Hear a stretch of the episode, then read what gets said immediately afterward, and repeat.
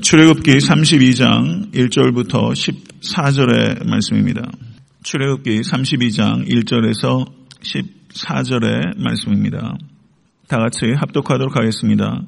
백성이 모세가 산에서 내려옴이 더딤을 보고 모여 백성이 아론에게 이르러 말하되 일어나라 우리를 위하여 우리를 인도할 신을 만들라 이 모세 곧 우리를 애굽 땅에서 인도해낸 사람은 어찌 되었는지 알도, 알지 못함이니라 아론이 그들에게 이르되 너희 아내와 자녀의 귀에서 금고리를 빼어 내게로 가져오라.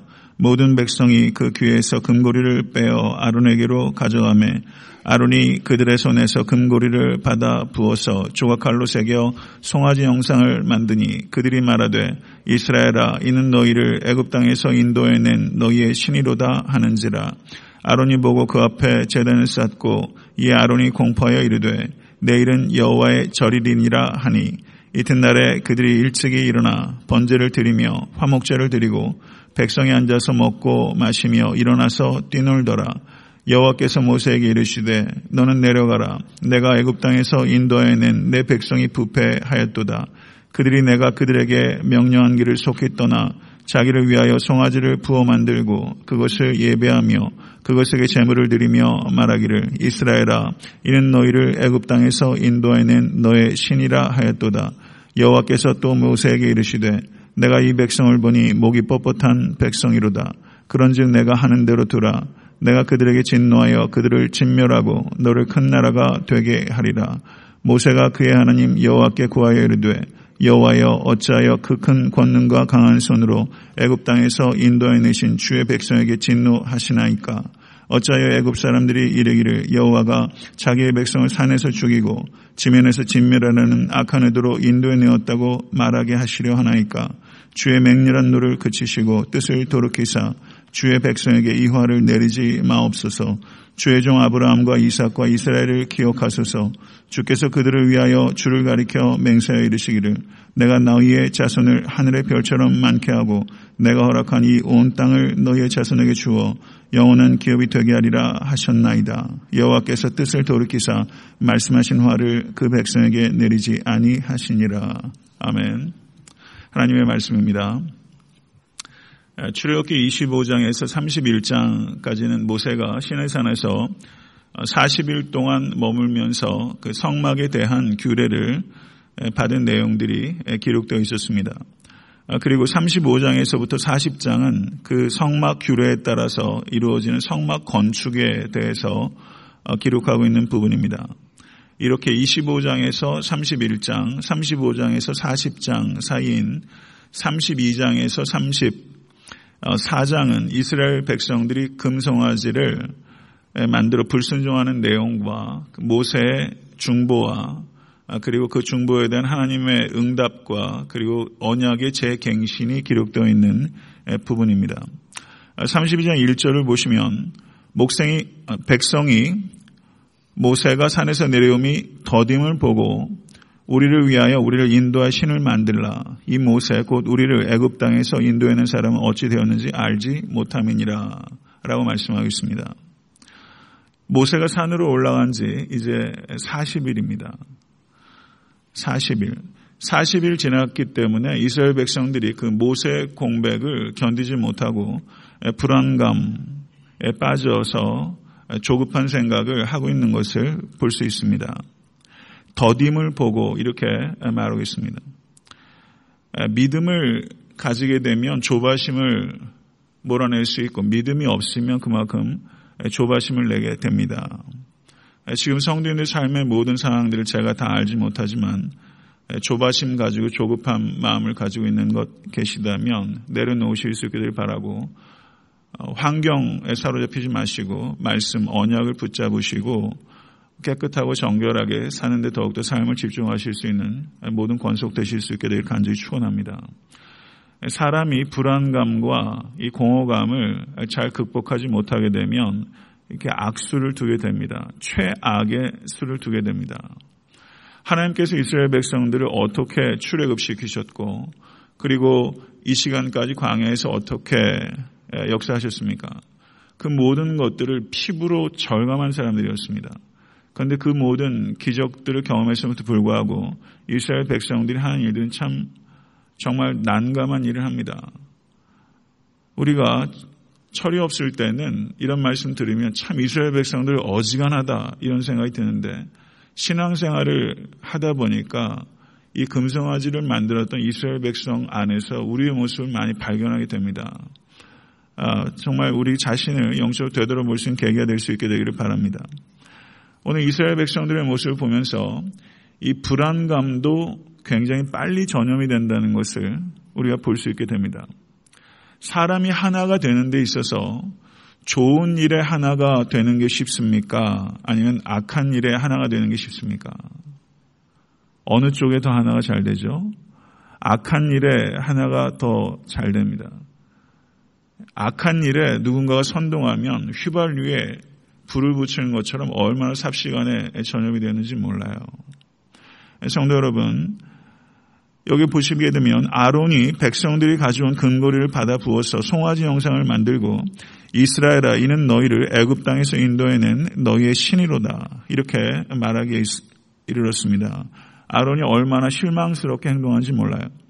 그리고 재단을 쌓고 여호와의 절이림을 선언하고 6절의 말씀을 보시면 그들이 언제 일어나 일찍이 일어나 번제를 드리며 화목제를 드리고 백성이 앉아서 먹고 마시며 일어나서 뛰놀았다 이렇게 표현하고 있습니다. 여기서 뛰놀았다고 번역되고 있는 히브리어가 짜헤크라는 단어인데 이 단어가 성적인 행위를 암시하는 것입니다. 이들은 여호와의 절일이라는 것을 선언하고 성적인 문란과 광란을 벌였다는 것이죠. 이것은 매우 심각한 종교 혼합주의입니다. 하나님의 언약을 정면으로 파괴하는 반역행입니다. 이것은 하나님께서 주신 10계명의 제2계명을 정명으로 거스르는 행위입니다. 너를 위하여 새긴 우상을 만들지 말고 또 위로 하늘에 있는 것이나 아래에 땅에 있는 것이나 땅 아래 풀 속에 있는 곳에 어떤 형상도 만들지 말며 그것들에게 절하지 말며 그것들을 섬기지 말라. 10계명의 제2계명을 정면으로 파괴하는 반역행인 것입니다. 이스라엘 백성들은 하늘에 계신 거룩하신 하나님을 피조물로 격화시켰고 피조물 중에서도 송아지로 격화시키고 말았습니다. 성도 여러분, 우상숭배의 본질이 무엇입니까? 그것은 하나님께서 원하시는 것에 관심이 없고 내가 원하는 것을 얻기 위해서 하나님을 이용하는 것, 그게 우상숭배 본질입니다. 성도 여러분, 오늘 이 아침에 우리 각자도 많은 기도의 제목들을 가지고 왔습니다. 우리의 진정한 관심사가 하나님께서 원하시는 것에 있는지 아니면 내가 원하는 것을 얻기 위해서만 기도하고 있는지 이것에 대해서 우리의 기도의 내용에 대해서 한번 깊이 되돌아볼 수 있게 되기를 간절히 바랍니다. 참된 예배는 무엇입니까? 예배의 초점은 하나님입니다. 예배의 초점은 나의 감정에 변화 있는 것이 아닙니다. 하나님께서 원하시는 대로 드릴 때 그것을 예배라고 할 수 있는 것입니다. 내가 원하는 방식대로 드리는 예배는 그 열심이 깊으면 깊을수록 오히려 하나님의 맹렬한 진노를 살 수 있다는 것을 우리가 깊이 깨달아야만 되는 것입니다. 성도 여러분, 금송아지 형상으로 그 우상을 만들었어요. 왜 금송아지일까요? 이 금송아지를 불로 태워서 그 죄를 이스라엘 백성들이 먹었던 것을 봤을 때 이 금송아지 전체가 다 황금 덩어리는 아니었을 겁니다. 나무로 송아지를 만들고 거기에 황금을 입힌 거예요. 왜 금, 금으로 그 송아지를 입혔을까? 여기에는 이스라엘 백성들이 가지고 있는 욕망이 투영된 겁니다. 그들이 금덩이를 모든 백성이 금덩이를 가지고 왔다고 이야기를 하고 있어요. 그 금덩이를 드린 이유는 무엇입니까? 금부치를 포기하기 위한 것이 아니라 이 금부치를 드림으로 인해서 더 큰 금덩어리를 얻고자 하는 욕망이 거기 투영된 거예요. 성도 여러분, 이것을 우리가 깊이 생각해야 됩니다. 우리가 하나님께 드리는 헌신도 그 동기를 살펴야 됩니다. 베드로가 그러지 않습니까? 내가 주를 위하여 모든 것을 버렸나이다. 라고 말하고 있는 내용이 마가본 10장의 내용이에요. 우리가 예수를 믿어 중생한 후에 무엇인가를 포기한 것이 있어요. 그런데 왜 포기했는지를 물어야 됩니다. 내가 이만큼 포기했으니 나에게 이만큼 주십시오. 라는 목적으로 우리가 하나님 앞에 헌신하는 부분들이 혹시 있다면 물론 신앙적으로 어린아이와 같을 때는 그런 마음 가질 수 있습니다. 그러나 성도 여러분, 우리의 신앙의 본질이 내가 하나님 앞에 드리는 물질 예물이 됐든 아니면 여한 시간적인 헌신이 됐든 어떤 사역이 됐든 그것을 통해서 하나님으로부터 더 큰 것을 얻겠다는 것 그런 태도 그것에 대해서는 우리가 좀 깊이 생각해 볼 필요가 있다는 것을 우리가 생각할 수 있는 것입니다. 성도 여러분, 하나님을 믿음으로써 욕망을 성취하는 것이 아니라 하나님을 믿음으로 말미암아 헛된 욕망들을 내려놓는 것입니다. 그것이 기도의 능력입니다. 기도를 통해서 욕망을 이루어내는 알라딘의 마술 램프가 아니라 우리가 기도를 통해서 내 욕망을 내려놓고 하나님의 나라와 영광을 위해서 구할 수 있어야 되는 것입니다. 그것이 참된 기도입니다. 일찍이 일어나 번제를 드렸다. 이 부분을 묵상하면서 새벽부터 예배를 드린 거죠. 새벽 예배 드린 거예요, 말하자면. 신앙의 열심을 못 갖는다는 것, 그거 참 딱한 노릇입니다. 열심이 있어야 됩니다. 그런데 신앙적인 열심보다 중요한 것은 방향입니다. 항상 열심보다 중요한 것은 방향이에요. 진심이 중요한 거예요. 열심보다 중요한 건 진심이에요. 성도 여러분, 열심이 잘못되면 참 그거 딱한 노릇입니다. 교회에도 큰 문제를 일으켜요. 잘못된 열심이 생각이 잘못된 사람은 그냥 복지부동하고 있는 게 제일 낫습니다. 그런데 생각이 잘못된 사람이 열심을 갖게 되면 그것이 그가 속한 공동체의 어지러움을 많이 일으키게 되는 것이죠. 성도 여러분, 신앙적 열심을 가지실 수 있기를 간절히 축원합니다. 그런데 내가 가지고 있는 신앙적 열심이 하나님을 사랑하고 하나님의 뜻을 분별하고 그리고 그 뜻에 순종하기 위한 열심인지 그 열심의 성격에 대해서 되돌아볼 수 있는 은혜가 우리에게 있어야만 되는 것입니다. 7절에서 10절의 내용을 보시면 하나님께서 모세에게 이스라엘을 진멸하고자 하는 자신의 뜻을 밝히는 내용이 기록되어 있습니다. 하나님께서 심판을 행하시기 전에 하나님의 종에게 하나님의 심판의 뜻을 미리 나타내시는 일들은 성경에 자주 있는 장면입니다. 창세기 18장 17절에서도 하나님께서 내가 하려는 것을 아브라함에게 숨기겠느냐라고 말하면서 아브라함에게 소돔과 고무라를 심판하려고 하는 뜻을 나타내셨어요. 그랬을 때 창세기 18장 중후반 이후에 아브라함이 하나님 앞에 중보 기도를 드리면서 의인 열 사람이 있어도 진멸하시겠나이까. 그게 아브라함의 중보 기도 아닙니까? 지금 오늘 본문에도 이 모세의 중보기도가 두 차례 기록되어 있고 민수기에도 모세의 중보기도가 기록되어 있습니다. 11절에서 한번 보세요. 11절. 모세가 그의 하나님 여호와께 구하여 이르되 여호와여 어찌하여 그 큰 권능과 강한 손으로 애굽 땅에서 인도해 내신 주의 백성에게 진노하시나이까? 이렇게 말했습니다. 누구의 백성에게요? 주의 백성에게. 그런데 7절을 보세요. 누가 부패하였도다? 내 백성이 부패하였도다. 서로 비교되세요. 하나님께서는 이스라엘 백성을 누구의 백성이라 부르고 계세요? 내 백성이다. 그런데 그것에 대해서 모세가 중보하면서 모세는 뭐라고 항변해요? 하나님 주의 백성입니다. 이렇게 얘기하고 있는 거예요. 이해되시죠? 지금 하나님께서 이스라엘 백성들이 죄 가운데 있을 때 내 백성이 부패했다라고 말하는데 주의 백성이라고 지금 모세는 하나님 앞에 항변하면서 하나님과 지금 한판 씨름을 벌이고 있는 겁니다. 모세가 지금 하나님과 씨름하고 있는 거예요. 서로 너의 백성이다. 아닙니다. 하나님의 백성입니다. 라고 말하면서 이 백성을 밀치고 있어요. 성경을 보시게 되면 구절의 말씀을 보세요. 하나님께서 이 백성이 목이 뻣뻣하도다. 이 백성이라고 표현하셨습니다. 이 백성. 그런데 구약 성경에서 하나님께서 이스라엘 백성의 심판을 내리실 때는 이 백성이라고 표현을 자주 합니다. 그런데 구원을 행하실 때는 성경이 뭐라고 말하냐면 내 백성이라고 표현합니다. 이 백성, 내 백성, 지시대명사 한 끗 차이에요. 그런데 이 백성에게는 심판이 내 백성에겐 구원이 임하는 거예요.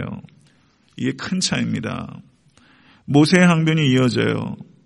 모세의 항변은 뭐냐면 어찌하여 애굽 사람들이 이르기를 여호와가 자기의 백성을 산에서 죽이고 지면에서 진멸하는 악한 의도로 인도해, 인도해 내었다고 말하게 하시려 하나이까. 주의 맹렬한 노를 그치시고 말하면서 모세가 하나님께서 진노를 멈춰 주실 것을 모세가 강변하면서 저가 주의 하나님의 명예를 위해서 이스라엘 백성들을 남겨주십시오.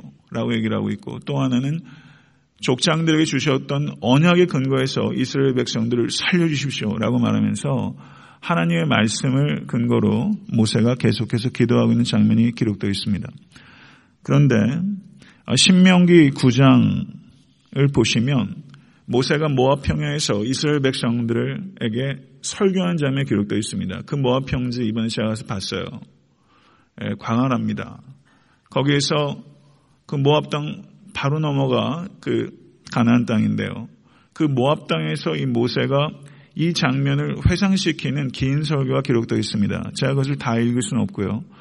그 내용에 이런 내용이 있습니다. 모세가 하나님 앞에 중보 기도를 며칠 했는지 출애굽기엔 기록되어 있지 않아요. 그런데 신명기에는 40주 40야를 지난 후에 여호와께서 내게 돌판 곧 언약의 돌판을 주시고 내게 이르시되 일어나 여기서 속히 내려가라. 그렇게 해서 내려왔어요.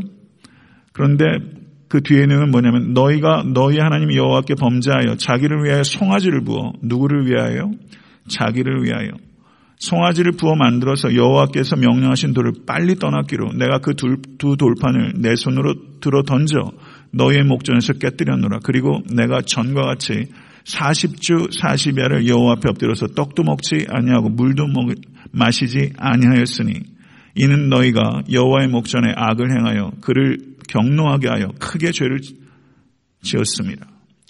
모세가 지금 40주 40야를 떡도 먹지 않고 물도 마시지 않고 금식하며 하나님께 중보하며 기도하고 있는 거예요. 모세는 지금 이 중보에 목숨을 건 겁니다. 떡도 마시지 않았을 뿐만 아니라 물도 마시지 않았어요.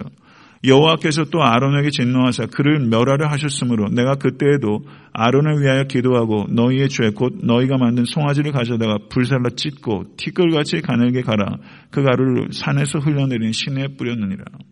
모세가 아론을 위해서 중보했기 때문에 아론의 생명이 부지가 된 거죠. 성도 여러분, 하나님께서 이스라엘 백성들을 심판하시려고 하셨고 심판받아 마땅했습니다. 그러나 모세가 목숨을 걸고 40주 40야를 기도했을 때 그 중보의 기도를 들으시고 하나님께서는 자신의 뜻을 돌이키셨어요. 하나님께서는 모든 것들을 다 결정한 대로만 움직이시는 분이 아니라 하나님께서는 우리의 중보의 기도를 들으시고 하나님께서 그 뜻을 돌이키시기도 하시는 개방적인 하나님이에요. 이것은 하나님께서는 역사를 운행해 가실 때 하나님의 독단적인 생각으로만 운영하는 것이 아니라 우리의 부족한 기도를 통해서 하나님께서 역사하시고 우리의 기도를 수용하신 하나님이시라는 것을 우리가 보게 되는 것입니다. 중보의 기도가 얼마나 중요한지를 이 모세의 기도를 통해서 우리가 다시 한번 깨닫게 되는 것이고요. 말씀을 맺겠습니다. 한국 교회 현실이 지금 신해산 자락에서 금성아지를 부어서 종교적인 열심을 가지고 있었던 이스라엘 백성과 얼마나 크게 다르다고 생각하십니까? 한국 사회 현실과 한국 민족의 미래가 성도 여러분 낙관적이십니까? 저는 참으로 위기 국면이라고 생각합니다. 성도 여러분 한국 교회 한국 사회 현실은 한국 교회의 모습에서 비롯된 것이라 저는 생각을 해요. 개인적으로는요. 성도 여러분 매우 심각한 국면을 생각합니다. 근데 문제는 40주 40야를 떡과 물을 마시기를 거부하고 금식하며 기도했던 모세와 같은 지도자가 없습니다. 이게 사실은 문제인 것 같아요. 왜 이와 같은 사람이 없는가? 왜 이런 중보의 기도가 부족한가? 기도가 부족한 것은 사랑이 부족하기 때문입니다. 기도의 부족은 사랑의 부족의 기인해요. 아프질 않아요. 거기에서 내장이 뒤틀릴 만큼 아픔이 있어야 이렇게 기도할 수 있는데 제게도 이 아픔이 부족하고 우리에게도 이 아픔이 부족합니다. 성도 여러분, 우리가 모세처럼 40주 40야를 중, 중보하며 금식하며 기도할 수 있는 이런 강단과 믿음과 책임감과 이런 거 없어요. 그렇지만 우리는 또 우리 분량에 맞는 중보 기도의 책임이 있다고 믿습니다. 성도 여러분 모쪼록 교회를 위해서 중보하시길 바라고요. 이 에트란트 땅의 거룩한 부흥 위해서 중보하시기 바라고 그리고 몸은 비록 멀리 떨어져 있지만 대한민국 교회와 나라 민족의 미래를 위해서 성도 여러분 하나님께서 기도를 통해서 역사하신다는 것을 정말 우리가 믿고 우리가 기도가 좀 더 범위가 넓어지면 좋겠습니다. 내 호구지책만 가지고 기도하는 그런 협량의 사람이 되지 마시고 우리 교회와 또 나라 민족과 또 대한민국과 또 미국의 중요한 투표를 앞두고 있잖아요. 전 중요한 문제라고 생각합니다. 이런 문제에 있어서 하나님께서 기도하기 원하십니다. 오늘 그러한 기도를 들으실 수 있게 되기를 바랍니다. 주기도문으로 예배를 마치겠습니다.